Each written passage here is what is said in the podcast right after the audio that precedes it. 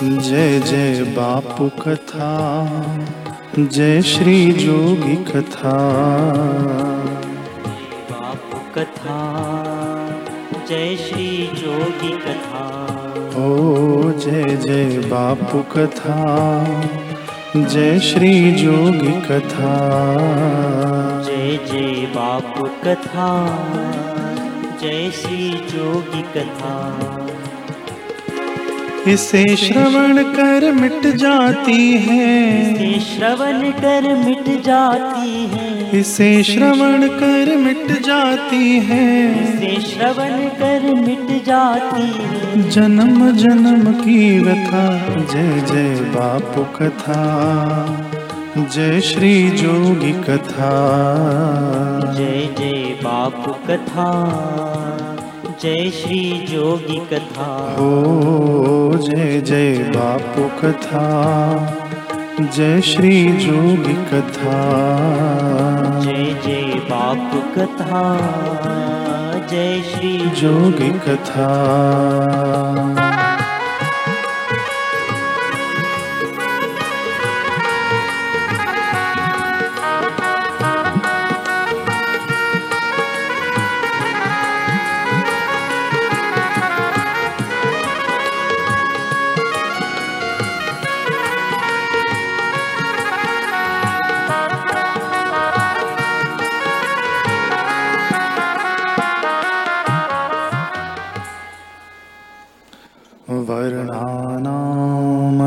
वर्णानामर्थसङ्घानां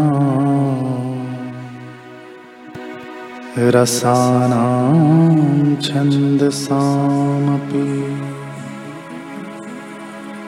मङ्गलानां च कर्तारो वन्दे वाणी विनायका। श्री सद्गुरुदेव भगवान की जय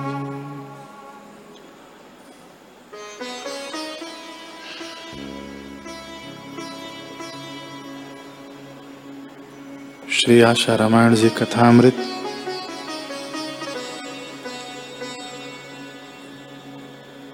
दोहे की पहली पंक्ति पर हम हैं। गुरु चरण रज शीश धरी हृदय रूप विचार।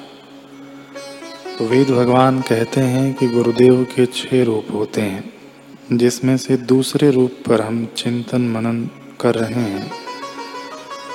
वरुण रूप। गुरुदेव वरुण रूप। वरुण रूप इसलिए कहा गया कि गुरुदेव पाश डालते हैं।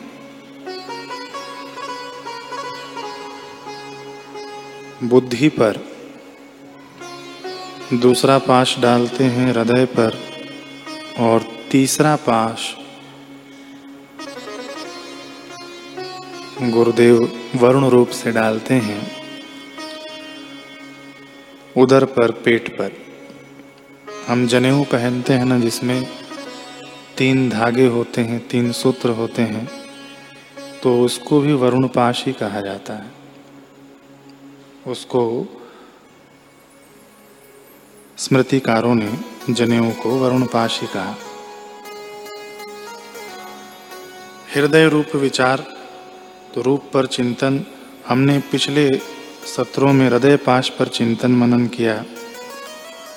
वो चिंतन कभी बंद न हो। इस प्रकार का ये हृदय पाश गुरुदेव का हम सभी के जीवन में हमने अनुभव किया है। हम सबकी अनुभूति है। आज हम जो भी यहाँ पर बैठे हैं या गुरुदेव से हम जुड़े हैं, अपने घरों में बैठकर सुन रहे हैं। तो ये गुरुदेव का हृदय पाश ही है, जो हमें यहाँ तक ले आया है। और ये गुरुदेव का हृदय पाश ही हृदयेश्वर तक पहुँचाने की ताकत रखता है। वेद भगवान के वचन है। तो हृदय पाश पर अभी हम कभी और चिंतन मनन कर लेंगे। कई सत्रों से चल रहा है। हम आगे बढ़ते हैं। अगले पाश पर उदर पाश। तीसरा पाश है, वेद भगवान के अनुसार।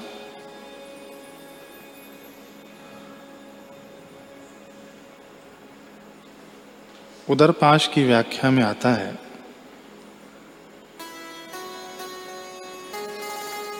कि शिष्य को आहार विहार का युक्ति युक्त माध्यम, मध्यम मार्ग सिखाकर,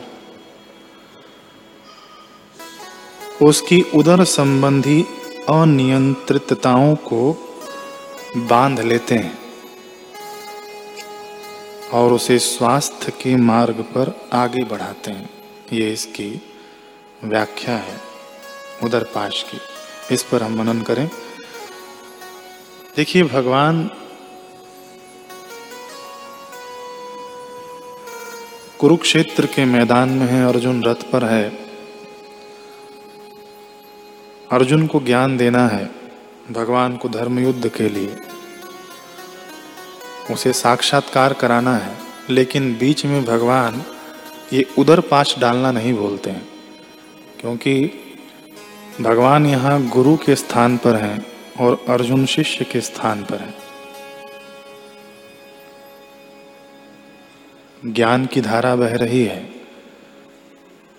और उसके अंदर भी भगवान ने उधर पाश डाला है अर्जुन पर।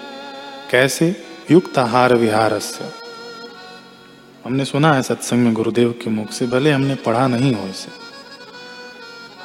भगवान ने गीता में यह कहना नहीं बोला कि भोजन तीन प्रकार का होता है, सात्विक, राजसी और तामसी, ये क्या है? ये अर्जुन के ऊपर उदर पाश।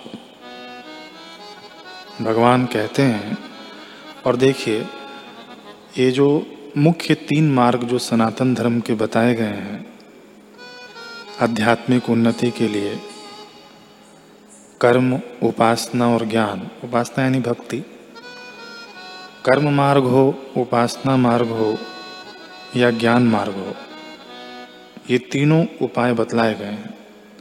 और इन तीनों में ही आहार शुद्धि का ध्यान रखा जाता है। आहार शुद्धि का ध्यान नहीं रखेंगे तो भक्ति वाला उसका मन भगवान में नहीं लगेगा। आहार शुद्धि का ध्यान नहीं रखेंगे तो जहाँ पर निष्काम कर्म होना चाहिए, वह कर्म सकामता की ओर बढ़ जाएगा।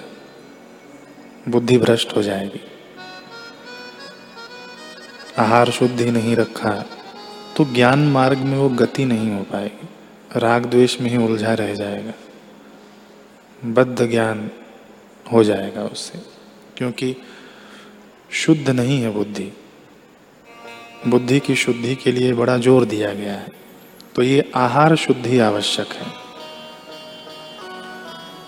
और भगवान इसी बात को कह रहे हैं अर्जुन से, इतना ऊँचा ज्ञान दे रहे हैं अर्जुन को और इसमें उधर पाश डालना नहीं बोले।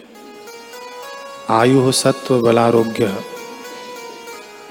सुख प्रीति विवर्धना, रस्या, स्निग्धा, स्थिरा, आराध्या, आहार सात्विक प्रिय। आयु, बुद्धि, बल, आरोग्य, सुख और प्रीति को बढ़ाने वाले, रसयुक्त, चिकने और स्थिर रहने वाले तथा स्वभाव से ही मन को प्रिय, ऐसे आहार ये सात्विक पुरुष को प्रिय होते हैं। अर्थात इन पदार्थों का भक्षण करना सत्व गुण को बढ़ाता है।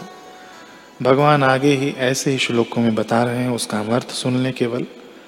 अत्यधिक कड़वे, खट्टे लवण युक्त गर्म, तीखे, रूखे, दाहकारक तथा दुख, शोक और रोगों को उत्पन्न करने वाले आहार राजस पुरुष को प्रिय लगते हैं। इनको खाने से रजोगुण की वृद्धि होती है। भगवान तीसरा बता रहे हैं कि अधपका रस रहित दुर्गंध युक्त बासी, जूठा, अपवित्र अपवित्र में मांस आदि, ये भोजन तमोगुण की वृद्धि करने वाले हैं।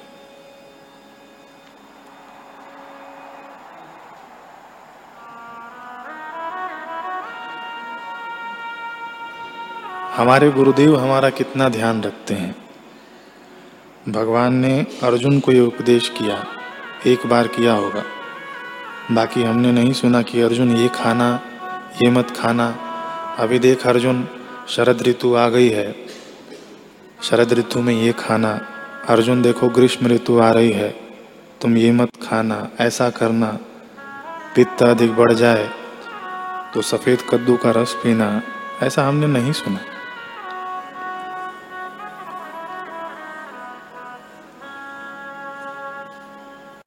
भगवान ने बताया अर्जुन को एक बार, लेकिन हमारे गुरुदेव हर ऋतु में हमें इसे चेताते हैं कि ऋतु परिवर्तन है।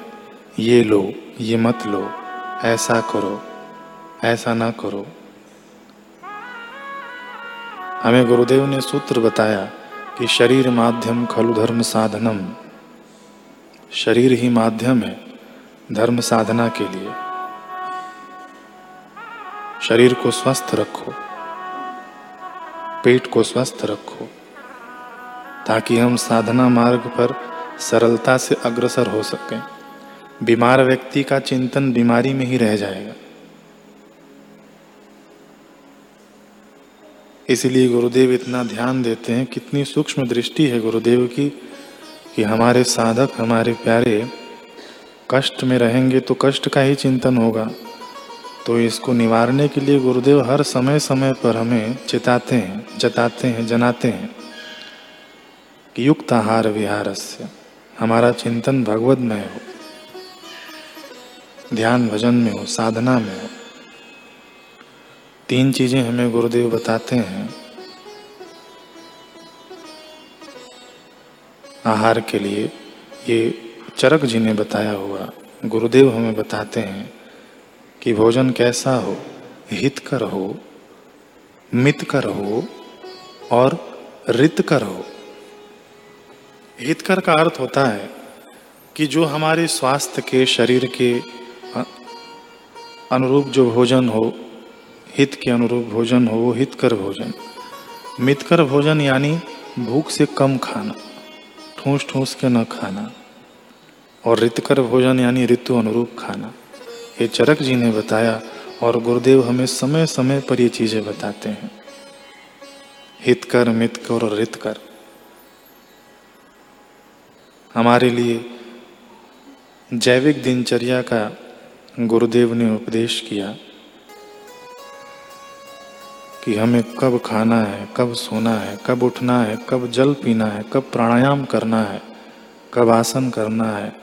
एक एक चीज़ बापू ने हमें बताया।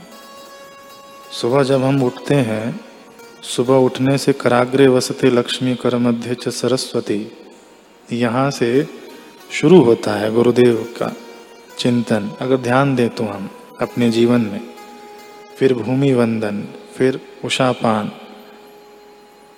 फिर ऐसे करते करते हम लोग जब सोते हैं तो श्वासोश्वास की गिनती करके सोना है। एक बार ध्यान दे तो हमारा जीवन कैसा हो। गुरुदेव ने कितनी सुंदरता से हमारा, हमारे जीवन का निर्माण किया है और कितनी फुर्सत से निर्माण किया है।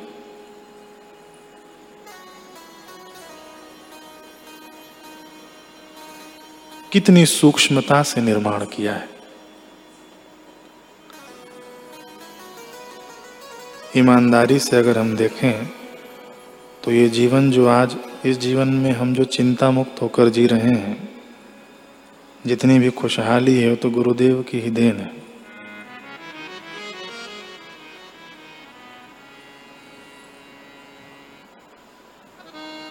शिविर में जो लोग आते हैं, अभी दीपावली शिविर होगी, या जो भी शिविर होती है यहाँ पर तो गुरुदेव कितना ध्यान रखते हैं कि इन्हें क्या मिले, क्या नहीं मिले। ऋतु अनुसार हम लोग घरों में हैं तो ऋषि प्रसाद के माध्यम से हम तक पहुंचाते हैं। सत्संग के माध्यम से हम तक पहुंचाते हैं। आलू मत खाओ। त्रिफला लो। अभी शरद पूर्णिमा आएगी तो खीर बना कर लो।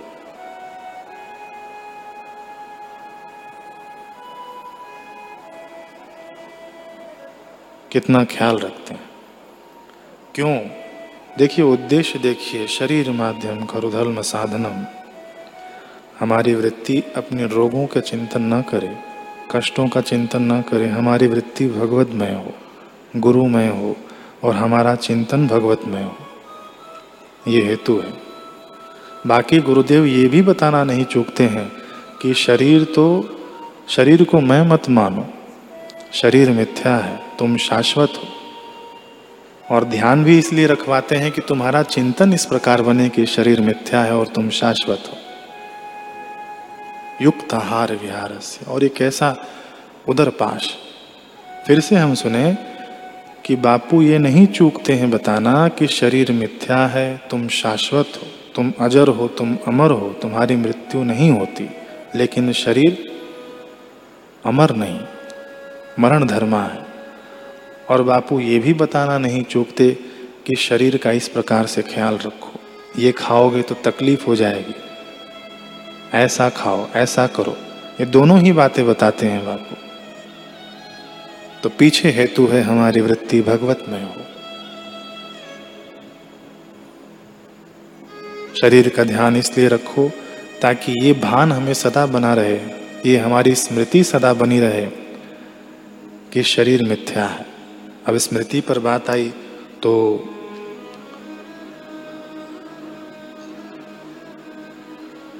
छांदोग्य उपनिषद में एक श्लोक आता है, आहार शुद्धो सत्व शुद्धि सत्व शुद्धो ध्रुव स्मृति ध्रुव स्मृति अटल स्मृति। तो अटल स्मृति किसकी? कि स्मृतिर्लब्धवे सर्वग्रंथि नाम विप्रमोक्षा? ऐसी ध्रुव स्मृति हो जाए, अटल स्मृति हो जाए, भगवान की, कि मोक्ष की तरफ़ ले जाए, किससे? आहार शुद्धि, सत्व शुद्धि।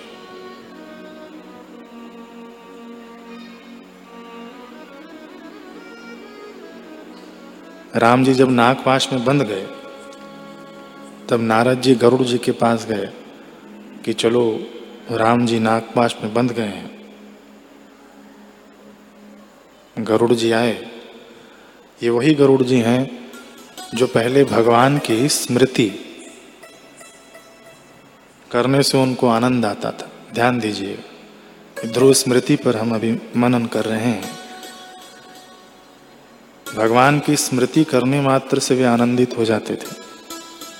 और जब भगवान का जब पाश जब उन्होंने छुड़वाया, नागों को भगा दिया नाग पाश का जब खंडन किया तब गरुड़ जी के मन में वो भगवान की स्मृति वो आनंद नहीं दे रही थी। क्यों? क्योंकि उन्होंने विचार किया कि ये कैसे भगवान है? अगर मैं नहीं होता तो ये कैसे छूटते? भगवान वही के वही हैं।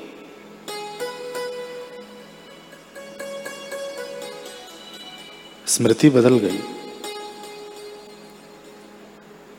पहले स्मृति भगवान का आनंद देती। लेकिन अब आनंद नहीं आता है। शिव जी के पास गए शिव जी ने कहा, क्यों ऐसा हुआ? तो उन्होंने बताया कि मैंने भगवान को नागपाश से छुड़ाया, इसलिए ऐसा हो गया। शिव जी कहते हैं, गलत फहमी में मत रहो। नागपाश के छुड़ाने से तुम्हारा आनंद नहीं भागा। तुम्हारी श्रद्धा कम होगी। स्मृति में जो श्रद्धा थी उसमें गड़बड़ी हुई है। आप किसी के प्रति श्रद्धा करते हैं और उसका स्मरण करते हैं तो रस आता है। आनंद आता है। अब बापूजी से एक व्यक्ति मिला, कहता है कि गुरुजी, ये अपने किसी साहित्य में वहाँ से बता रहा हूँ। किसी व्यक्ति ने कहा कि बापूजी, वो व्यक्ति निंदक है आपका। मुझे खूब बताता है, लेकिन मैं उसकी बातों पे ध्यान नहीं देता, मैं सुनता नहीं हूँ उसे। लेकिन गुरु जी एक बात और भी है। पहले जैसा आनंद आता था ना, आपके दर्शन करके, आपके सत्संग सुन के वो अभी आनंद नहीं आता।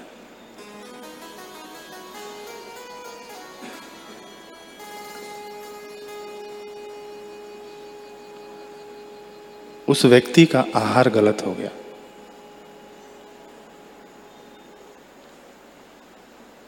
शंकराचार्य जी कहते हैं कि केवल हम जो भोजन आदि ग्रहण करते हैं, वही आहार नहीं है।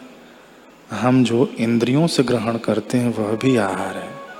तो छांदोग्य उपनिषद कहती है कि आहार शुद्ध हो।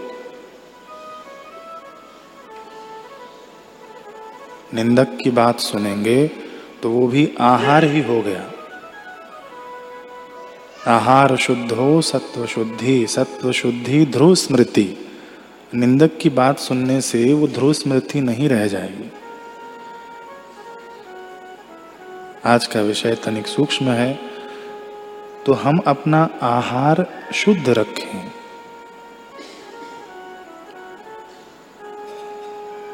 गरुड़ जी गए हैं काकभुषुंडी जी के पास, उन्होंने अपना आहार शुद्ध किया। सत्संग सुना, कानों के द्वारा आहार लिया। केवल मुख से आहार लेना ही आहार नहीं है। कानों के द्वारा आहार लिया ब्रह्म ज्ञान का सत्संग सुना, भक्ति मार्ग का सत्संग सुना, तब गरुड़ जी की ध्रुव स्मृति बनी। आहार शुद्ध हो, सत्व शुद्ध। और गुरुदेव हमें इस मार्ग पर ले जाना चाहते हैं। हमारी ध्रुव स्मृति बने अविकम्प योग बने।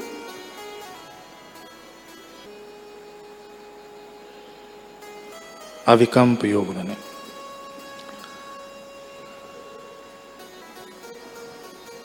कानों के द्वारा आहार बड़ा नुकसान करता है, सबसे अधिक नुकसान करता है। इस पर एक प्रसंग पढ़ने में आया कि एक दर्शन शास्त्र के आचार्य थे। बड़े धार्मिक थे, वे पढ़ाने जाते। प्रतिदिन सिर नीचा करके चिंतन करते हुए प्रतिदिन पढ़ाने जाते। और वैसे ही लौट आते सिर नीचा किए हुए। एक दिन उनको तीव्र ज्वर के कारण बेहोशी आ गई। गिर पड़े और बेहोशी में ही वे गंदी गंदी गालियाँ देने लगे। उन्हें भान न था। उनके मित्रों ने आश्चर्य से देखा कि ऐसे धर्मात्मा, धर्मपरायण इंसान हैं। ये कैसे गालियाँ दे रहे हैं? इनके मुख से तो हमने कभी सुना नहीं। जब वे स्वस्थ हुए तब मित्रों ने बताया कि आपने बेहोशी में कई गंदी गालियाँ दे रहे थे। आचार्य को भी आश्चर्य हुआ। वे उसका कारण ढूँढने लगे। एक दिन महाविद्यालय में जाते समय दो स्त्रियों की गालियाँ उन्हें सुनाई दी थी। ध्यान आया उन्हें। गाली के शब्द वे ही थे जो आचार्य जी बेहोशी में बोल रहे थे। उनके समझ में आ गया कि इन्हीं शब्दों से, इन्हीं शब्दों के संस्कार पड़ गए थे। जब अनजाने में भी अनुचित शब्दों का मन पर प्रभाव पड़ता है, तब जो जानबूझकर सुना जाता है तो उसका प्रभाव तो पड़ेगा ही। देखिए, इसीलिए वेद भगवान का मंगलाचरण है कि भद्रम करणे भी श्रोणुयाम देव। ये मंगलाचरण में आता है। इसका अर्थ क्या है कि हम अपने कानों से भद्र यानी कल्याण प्रद सुने। अपने कानों से भद्रम करने वे श्रोणयाम दे हम अपने कानों से एक कल्याणप्रद वचन सुने। और यही कारण है कि भगवत कथा के श्रवण से अंतकरण शुद्ध होता है, आहार शुद्ध हो।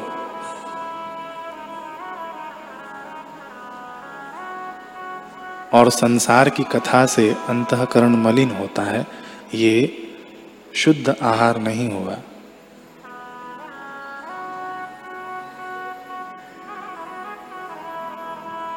आहार शुद्धि से मन पवित्र होता है, प्राण पवित्र होते हैं, वाणी पवित्र होती है। और ये आहार शुद्ध नहीं, भगवान ने तामसी भोजन करने वालों को फटकारा है कि देखिए, अब एक बात बड़े पते की है कि हम लोग जो भी हैं साधक वर्ग, हम जितनी मात्रा में शुद्ध आहार लेंगे, शुद्ध आहार का मतलब अभी हम समझ गए होंगे देखना, सुनना, चखना, स्पर्श करना, ये सब आहार ही हैं जो इंद्रियाँ ग्रहण करती हैं। ये जो स्थूल आहार हम भोजन करते हैं, वो ठीक है। उसमें भी ध्यान देना चाहिए, उसमें देना ही चाहिए। तभी इंद्रियों का सूक्ष्म आहार शुद्ध हो सकता है। तो हम साधक वर्ग जितने भी हैं, जितनी मात्रा में हम शुद्ध आहार ग्रहण करेंगे यानी गुरुदेव को हम सुनेंगे। गुरुदेव के दर्शन करेंगे। उतनी मात्रा में हम सत्व में जिएँगे, उतनी मात्रा में हम परमात्मा के निकटतम जिएँगे। बाकी जो संसार में लोग रह रहे हैं, उनका जिनका आहार अशुद्ध है, वे अपने आहार के लिए, अपने उदर के लिए क्या नहीं करते? पंचतंत्र में एक कथा आती है। समझाने के लिए कि गंगदत्त नाम का एक मेंढक, एक कुआँ था, उसमें गंगदत्त नाम का मेंढक और एक सांप और एक गोह। गो एक, जानते होंगे, सांप जैसा ही जीव निकालती है गोह, उसका नाम प्रिय दर्शनी तो उसी कुएँ में मेंढक और सांप मित्र बन गए। और दोनों गाढ़े मित्र। संयोग कुछ ऐसा हुआ कि सांप को बहुत दिन तक खाने को कुछ नहीं मिला। भूख से बिलबिलाते हुए उसने मन में विचार किया, क्यों ना इस मेंढक को ही खा लिया जाए। अब गंगदत्त, मेंढक को उसके विचारों का ज्ञान हुआ। तो बोला, मित्र तुम चिंता मत करो। मुझे पता है कि तुम्हें भूख लगी है। दूसरे कुएँ में मेरे बहुत सारे रिश्तेदार रहते हैं। मैं उनको ले आता हूँ।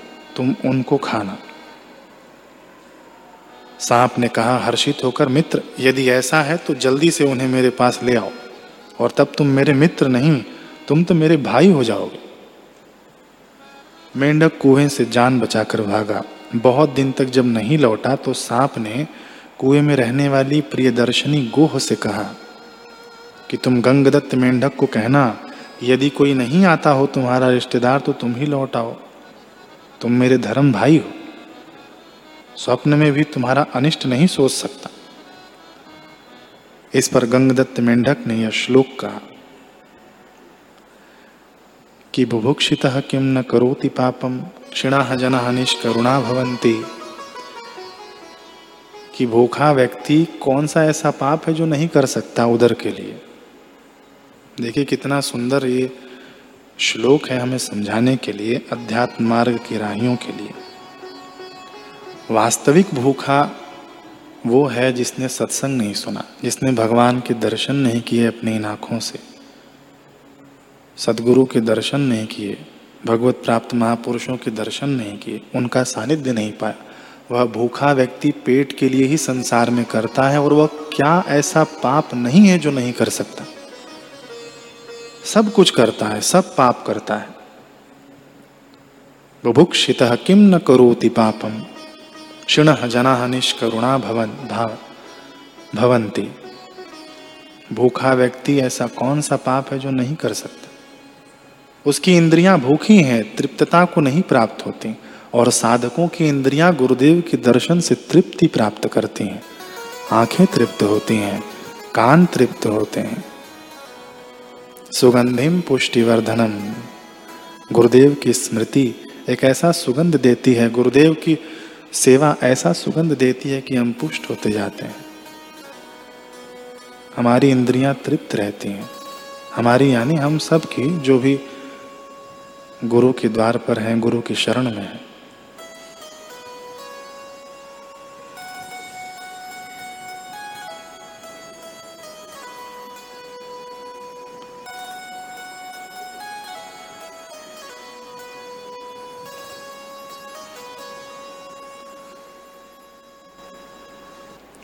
अब देखिए हमारी इंद्रियाँ गुरुदेव के दर्शन से कैसे तृप्त होती हैं, ये हम उपनिषदों के माध्यम से समझते हैं।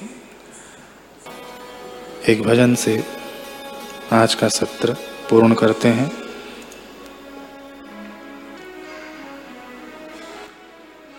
हमारे हैं गुरु देवा हमें किस बात की चिंता अब हम सात्विक भोजन कहाँ से इकट्ठा करें, कहाँ से एकत्रित करें इंद्रियों के लिए? तो निश्चिंत हो जाइए, एक बार गुरु के होकर। जैसे माँ अपने बच्चे को जिमाती है, उसके पुष्टि के लिए ऐसे ही गुरु अपने साधकों को जिमाते हैं, हर प्रकार से सात्विक चीज़ें। हमारे हैं गुरु देवा हमें किस बात की चिंता?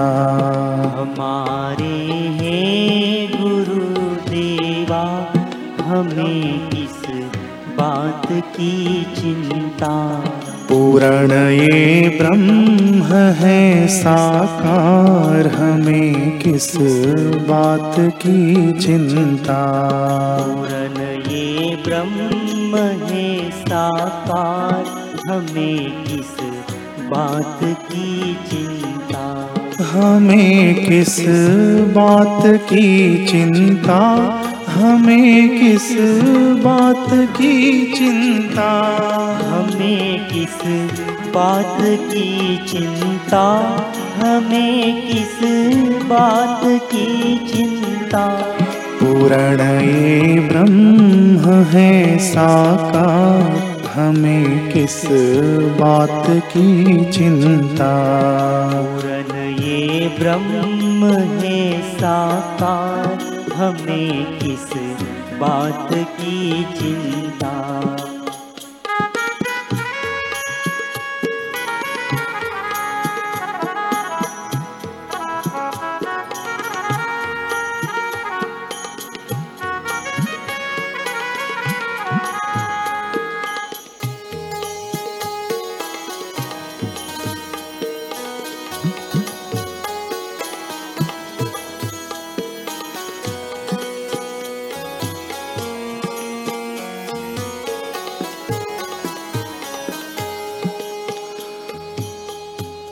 न खाने की न पीने की न मरने की न जीने की।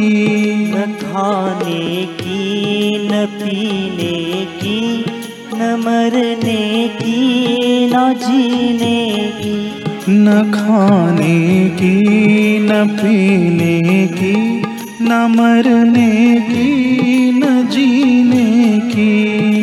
खाने की न पीने की न मरने की न जीने की मेरे गुरुवर को रहती है मेरी हर बात की चिंता। मेरे गुरुवर को रहती है मेरी हर बात की चिंता। हमें किस बात की चिंता? हमें किस बात की चिंता? हमें बात की चिंता हमें किस बात की चिंता। हमारे हैं गुरु देवा हमें किस बात की चिंता? हमारे है गुरु देवा हमें किस बात की चिंता?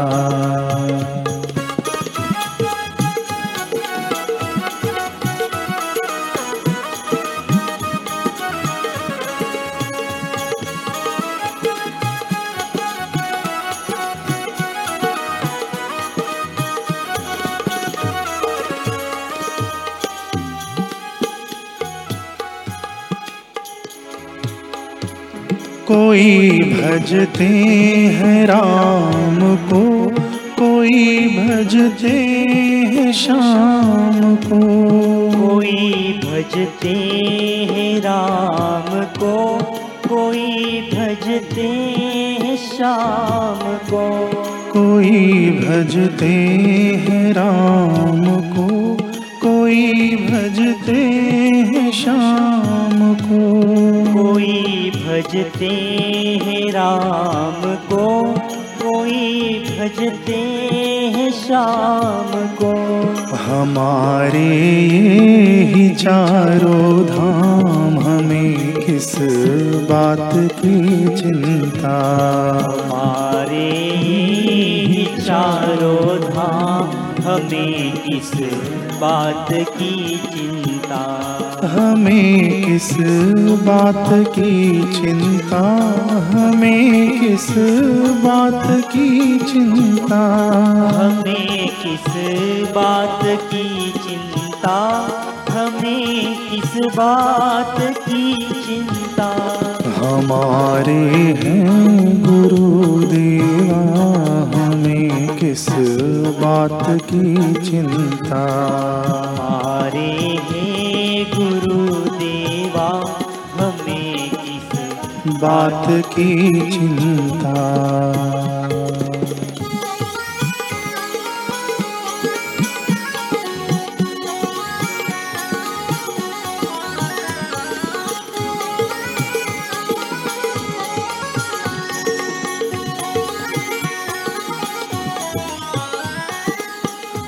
हुई इस दास पर कृपा बनाया। दास हरि अपना। हुई इस दास पर कृपा बनाया। दास हरि अपना। हुई इस दास पर कृपा बनाया। दास हरि अपना। हुई इस दास पर कृपा बनाया, दास हरि अपना। मेरे हर श्वास पर गुरुदेव रहे, बस नाम की चिंता। हर श्वास पर गुरुदेव रहे, बस नाम की चिंता। हमें किस बात की चिंता? हमें किस बात की चिंता? हमें किस बात की चिंता? हमें किस बात की चिंता? पूर्ण ये ब्रह्म है साकार। हमें किस बात की चिंता?